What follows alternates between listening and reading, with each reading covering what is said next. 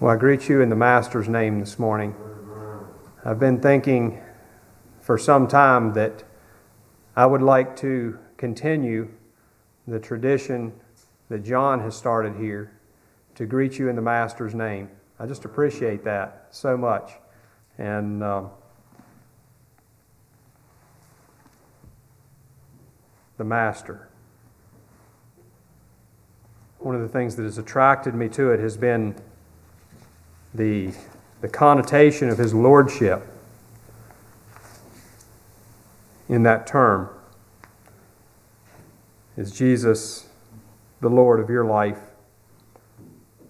And if you are a believer this morning, you would say yes to that.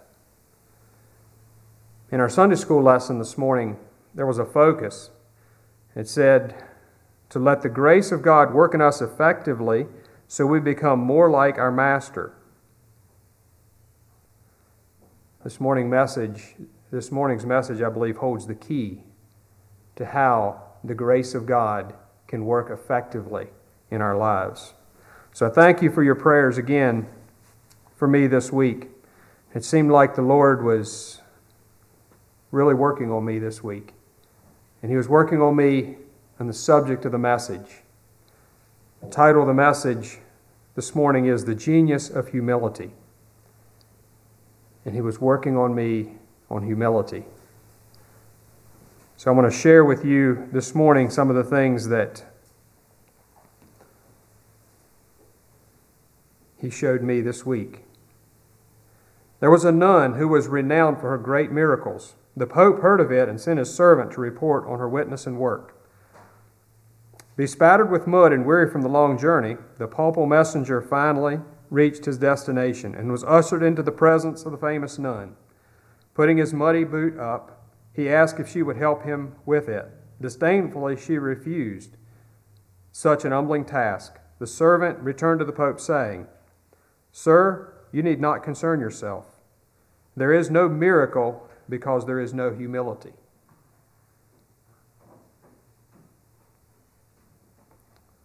What part does humility play in a miracle?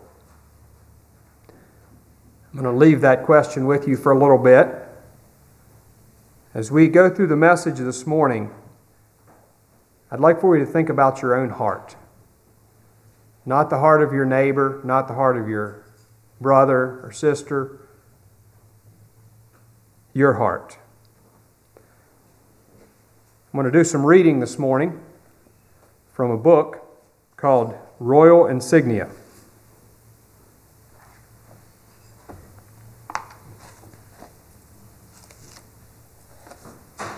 The good book tells us in its opening pages how man, God's highest creation, fell by pride, which has henceforth become the insignia of the kingdom of this world.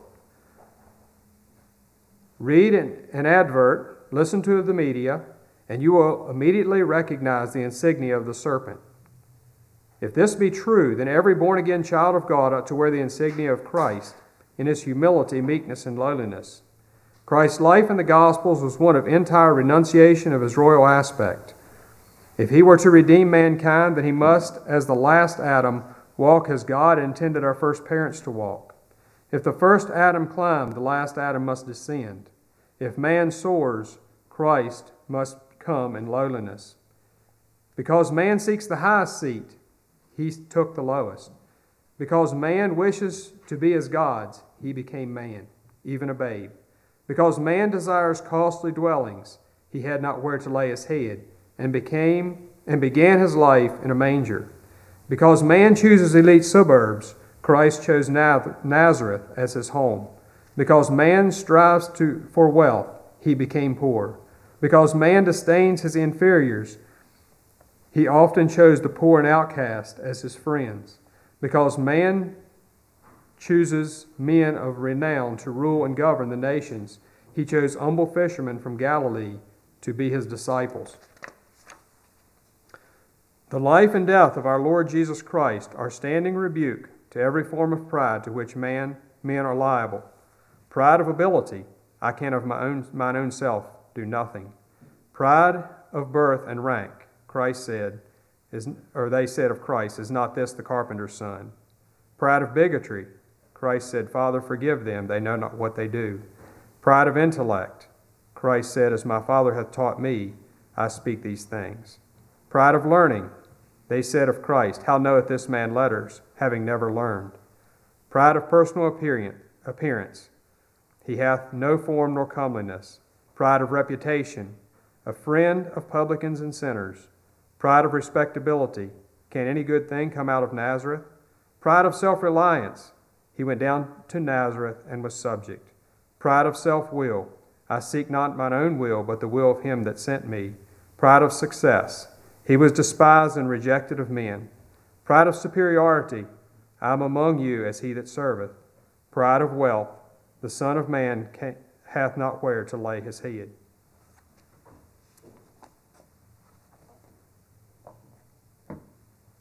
The life of Christ. If you want to turn to the text passage, you can turn to Philippians 2. Philippians 2, beginning at verse 5. Let this mind be in you, which was also in Christ Jesus, who being in the form of God did not consider it robbery to be equal with God, but made himself of no reputation, taking the form of a bondservant, and becoming and coming in the likeness of men, and being found in appearance as a man, he humbled himself and became obedient to the point of death, even death of the cross. So the signature of Jesus' life was humility.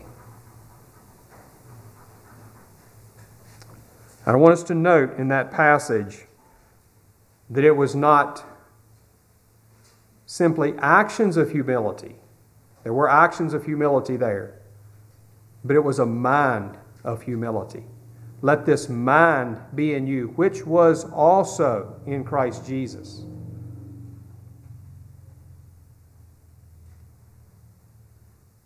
And out of that mind of humility, there was a foundation there that brought forth actions of humility. He stepped downward, downward, downward.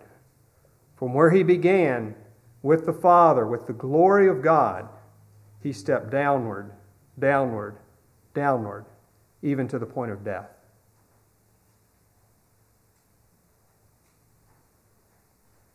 but his steps downward led to his exaltation.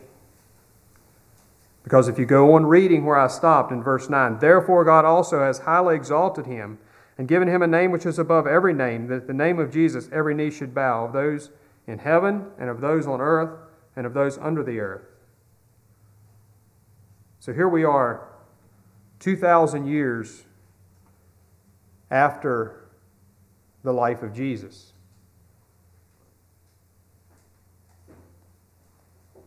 What was it about his life? What made his life so significant in human history? It wasn't his ancestry.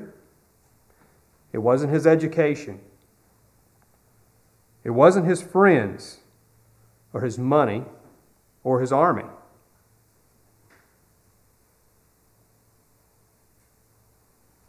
None of the things that the kings of this world have built empires around.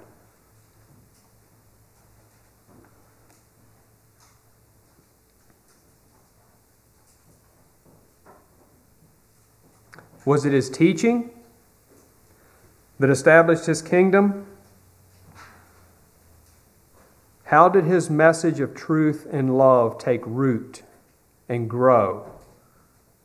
To expand into so many aspects of the world that we live in today.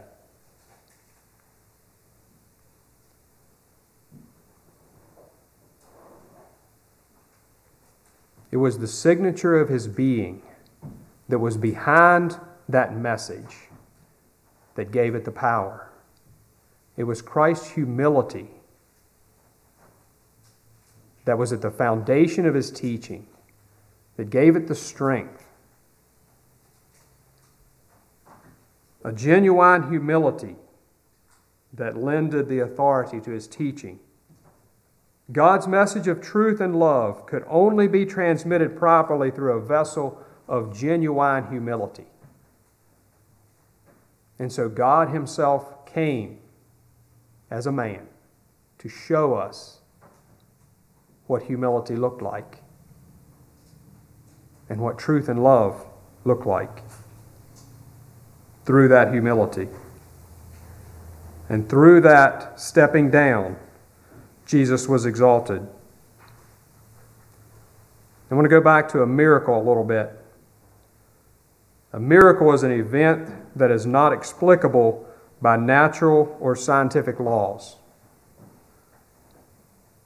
It's something that defies the laws of nature as we know them. So, how can we go up by stepping down?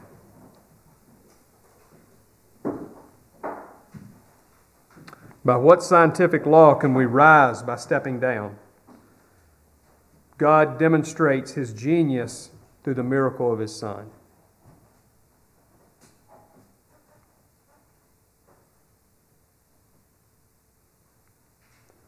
1 Corinthians 1, beginning at verse 23.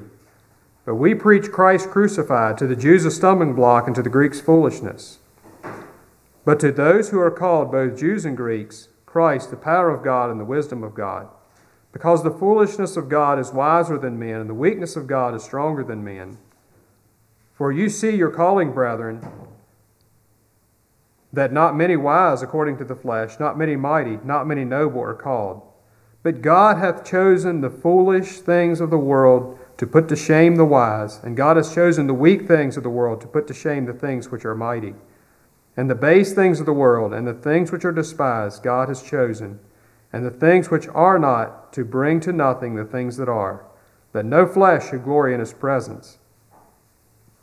But of him you are in Christ Jesus who became for us wisdom from God and righteousness and sanctification and redemption, that, it, that as it is written, He who glories, let him glory in the Lord. And so it's saying in that passage that God chose things that weren't esteemed by humanity to bring about His work, to bring about a mighty work. God has chosen the weak things of the world to put to shame the things that are mighty. And he did that for the purpose, as it is written, He who glories, let him glory in the Lord. Now, that prophecy came from Jeremiah 29, which says, Thus says the Lord, Let not the wise man glory in his wisdom, let not the mighty man glory in his might, nor let the rich man glory in his riches. But let him who glories glory in this, that he understands and knows me, that I am the Lord, exercising loving kindness, judgment, and righteousness in the earth. For in these I delight, says the Lord. So let him glory in this, that he knows me.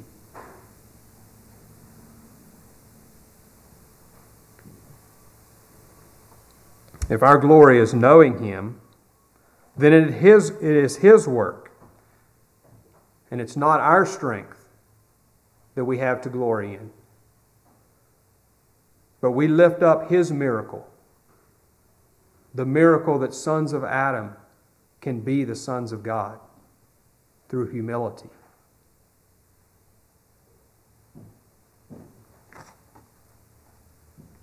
I want to reread something in that part that I just read. I don't know if you caught was talking about uh, pride being the this world's signature. If this be true, then every born again child of God ought to wear the insignia of Christ in his humility, meekness, and lowliness. So we ought to wear the humility of Christ. 1 Peter 5 5b says, Be clothed with humility, for God resisteth the proud, but gives grace to the humble. Therefore, humble yourselves under the mighty hand of God, that he may exalt you in due time. And you see how that compares with what we were talking about. Christ's humiliation led to exaltation, led to be lifted up. And Peter is saying that God resisteth the proud, but gives grace to the humble. So you want the grace of God to be effective in your life? Well, it's going to be through humility. Because God resisteth the proud, but gives grace to the humble.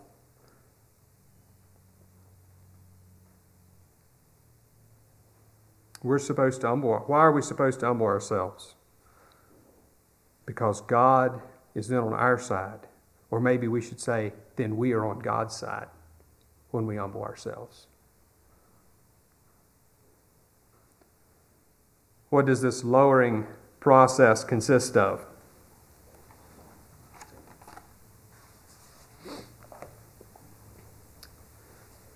An unwelcome demolition. And they said, Go to, let us build us a city and a tower, whose top may reach into heaven, and let us make us a name. These outspoken, misguided men voice the intent of every human being who has lived since Adam. Since the fall, every man desires to build a tower and a name. The dominant child goes about it in the family. The growing boy does it in the field of sport. The young girl goes about it in the ballroom or on the dance floor, in the schoolroom, in the office, and alas, in the church. We all want to build something. We build ego, egos, reputations, circles of influence, personal friendships, business empires, and so it goes build, build, build. Our youthful energies, our budding intellect, and if we are not careful, our religious experiences all go to build something. At its height, it takes expression in the words of the old king Nebuchadnezzar Is not this great Babylon that I have built? The psalmist David saw the folly and all of it all and exclaimed, Except the Lord build the house, they labor in vain that build it. God is the demolisher. He must destroy the fruits of our labors while there is time to build something that lasts. Jesus said that the man who built without his instruction was building on the sand. In love, our God would lay low our treasured castles of self, only that he might build. His word to, to Jeremiah, newly commissioned as his prophet was to root out, to pull down, and to destroy, and to throw down. Only after these four operations of demolition were performed would he proceed with God's help to build and plant. In Jeremiah 1:10, Jesus said, "Every plant which my Father, which my heavenly Father hath not planted, shall be rooted up."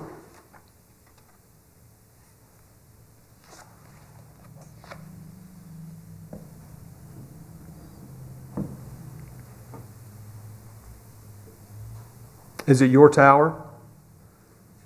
Or is God building a tower? Whose reputation do you care about? Whose identity do you want recognized? You see, these are issues of our heart. Our reputation, our reputation, our identity must come down.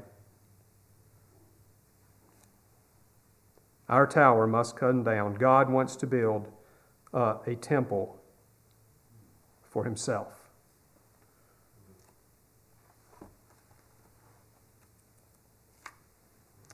This was written by a woman named Madame Guyon. She was a French lady, and she suffered for her faith by, at the hands of her own country people.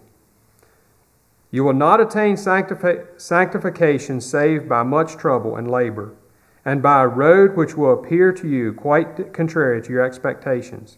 You will not, however, be surprised if you are convinced that God does not establish his great works except upon the nothing.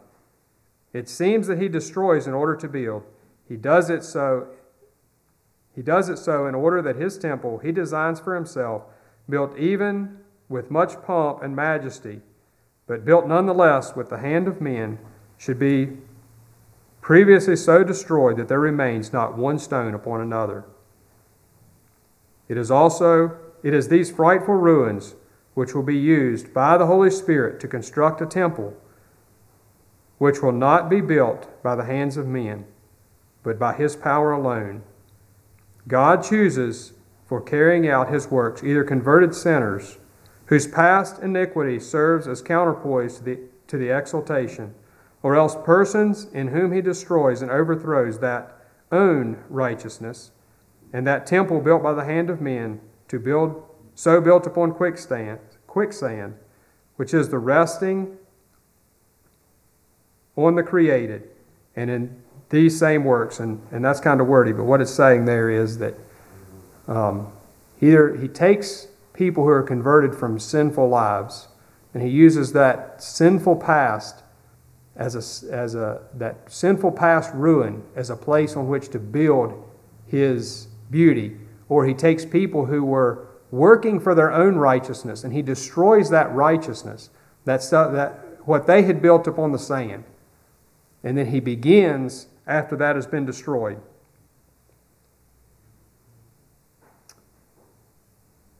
In place of being found instead of they were on the sand instead of on the living stone jesus christ. All that he has come to establish by entering the world is affected by the overthrow and destruction of that same thing he wished to build. He established his church in a manner that seemed to destroy it. Oh, if men knew how opposed is the own righteousness to the designs of God. We should have an eternal subjection of humility and distrust to what is present constitutes our soul what at present constitutes our sole support. And she was talking about the, the institution that was not ordered by what God had built.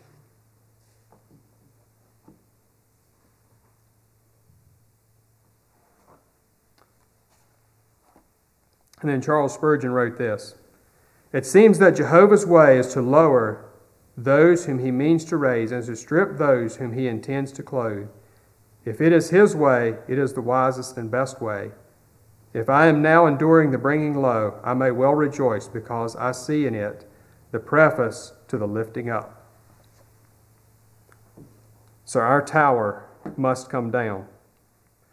In 2 Corinthians 10, verse 3, it says, For though we walk in the flesh, we do not war according to the flesh. For the weapons of our warfare are not carnal, but mighty through God to the pulling down of strongholds, casting down arguments and every high thing that exalts itself against the knowledge of God, bringing every thought into captivity to the obedience of Christ.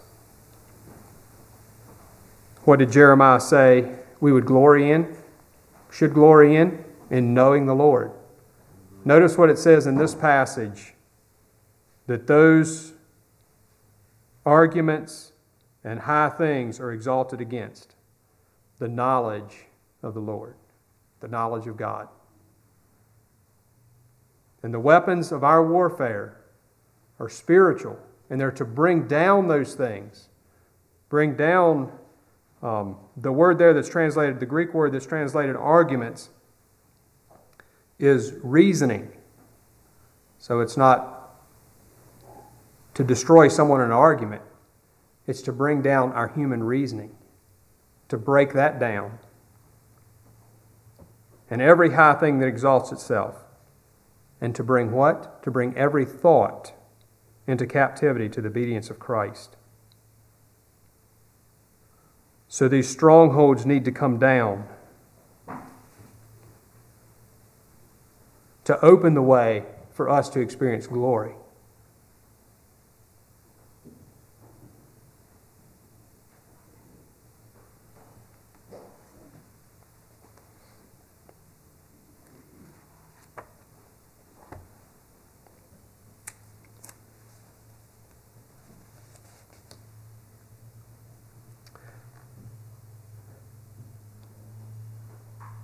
Why, why is it that the Christian should be hated by the world when they are loving in disposition and always desirous of their fellow men's reputation?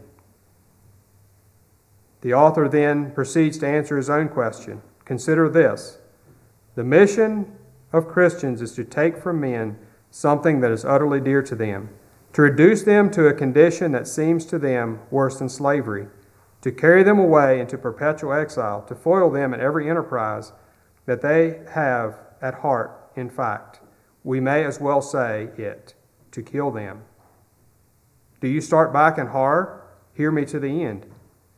There is not anything so dear to the man of this world as the idea of his own unblameableness. Every day of his life, he has been engaged in rearing in his inner thought world a lofty edifice, a Tower of Babel, to answer at once the purpose of a monument in his own praise and to enable him, when the time shall come, to step from its pinnacle into heaven. Every day, he has been busy carving to some answerable shape the stone of his daily experience. He has diligently, all his life long, done battle with, his, with the insolent voices of a mis, miscreant conscience, establishing by successive victories the difficult fact that he, that he is, take him for all, in all, one whom God must look down upon with benignity, if not with admiration. You come to him in the name of Christ for the very purpose of depriving him of this idea of his own goodness. You aim, your aim is to do what that tormenting conscience of his, with all its advantages of time and place, failed to do. Do you think he has fought with the Goliath of his own conscience so many times and so successfully to be now discomfited by you? Will he allow you to be victorious over him and take from him the idea of his own integrity in the sight of God after he has gone through a thousand fights to obtain the pearl of price? You tell him that he is a mere rebel against the Most High God, that he has never been anything else, and that all his righteousness were contemptible in the sight of heaven, that he deserves the wrath of God, and you ask him to take his, this same view of himself. You ask him to adjudge himself to be worthy of everlasting punishment. How easy were it for him to in comparison to surrender all his worldly substances. Self esteem permeates his whole nature like the fibers of cancer, and to bid him part with it is like bidding him surrender life. So it's saying that the reason why the Christian is hated by the world is because that his message is a message that takes away man's significance and calls him to humility, complete humility. Humility so great as if it were his very life would be given up. And God has chosen to use imperfect men as his messengers of that message.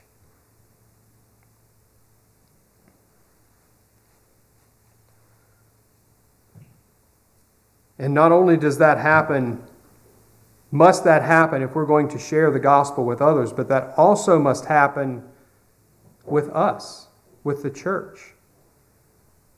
Because we are also to help each other to mature in Christ, to grow in Christ.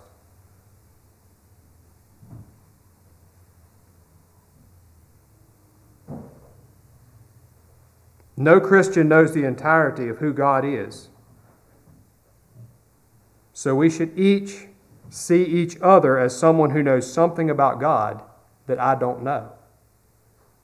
We should see each other with humility on our part and openness, as if they could help us to see God more clearly.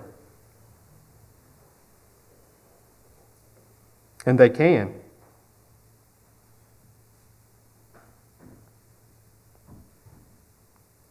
Why is it so easy to resist the help of others? we see the good that Christ has done in our lives and we say, that person out there needs to know about Jesus. He needs to know the gospel. He needs to be able to experience what I've experienced in Christ. But do we think about the continued need for humility and growth in my life? And the fact that God might use my brother to speak to me and to challenge me and to guide me to that higher level of humility, or lower level of humility, maybe I should say, to bring that tower down, to bring my imaginations down.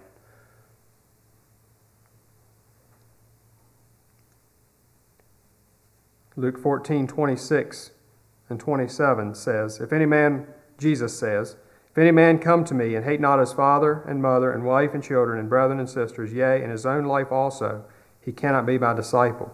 And whosoever doth not bear his cross and come after me cannot be my disciple. So the Christian subjects himself to the daily humiliation and death of the cross.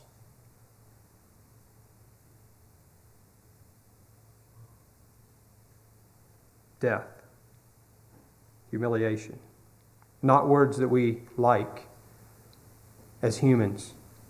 What then? What happens when our tower is reduced to where not one stone is left upon another?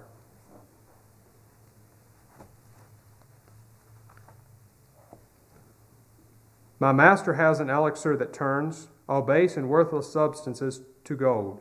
From rubble stones he fashions palaces, most beautiful and stately to behold. He garners with a craftsman's skillful care all that we break and weeping cast aside. His eyes see uncut opals in the rock and shapely vessels in our trampled clay. The sum of life's lost opportunities the broken friendships, and the wasted years. These are the raw materials. His hands rest on the fragments, weld them with his tears. A patient alchemist, he bides his time, broods while the south winds breathe, the north winds blow, and weary self, at enmity with self, works out its own destruction, bitter slow. Then, when our dreams have dwindled into smoke, our gallant highways petered out in mire, our airy castles crumbled into dust, leaving us stripped of all but save fierce desire. He comes with feet deliberate and slow, who counts a contrite heart his sacrifice. No other bidders rise to stake their claims. He only on our ruins sets a price, and stooping very low engraves with care his name indelible upon our dust. And from the ashes of our self despair kindles a flame of hope and humble trust. He sees no second site on which to build. He seeks no second site on which to build, but on the old foundation, stone by stone, cementing sad experiences with grace, fashions a stronger temple of his own. God wants to build on our ruins so we can joyfully face the ruin because of the hope that He will build above.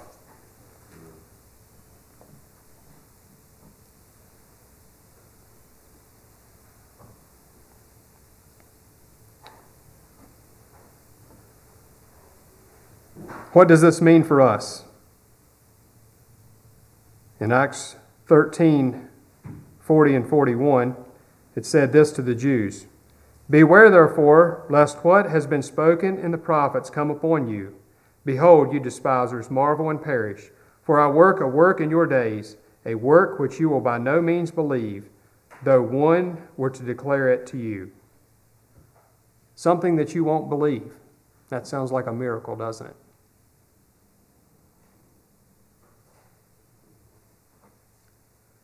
God wants to work a work in our day.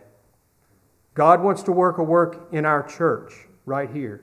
God wants to work a work in our community.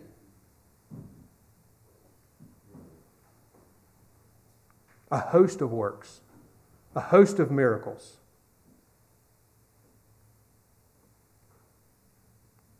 But the road to genuine humility has a ditch on both sides. There's self humiliation, where we put ourselves down in an effort to look humble, or do works of humility to prove our humility. Or we can begin to claim God's work for ourselves, the work that He has done. The things we do for good become a source of pride. And we can begin to compare ourselves favorably over others or begin to think of ourselves as indispensable to God. But it's only through genuine humility. Our text verses say that Jesus was obedient to the point of death. But the source of that obedience was a mind of humility.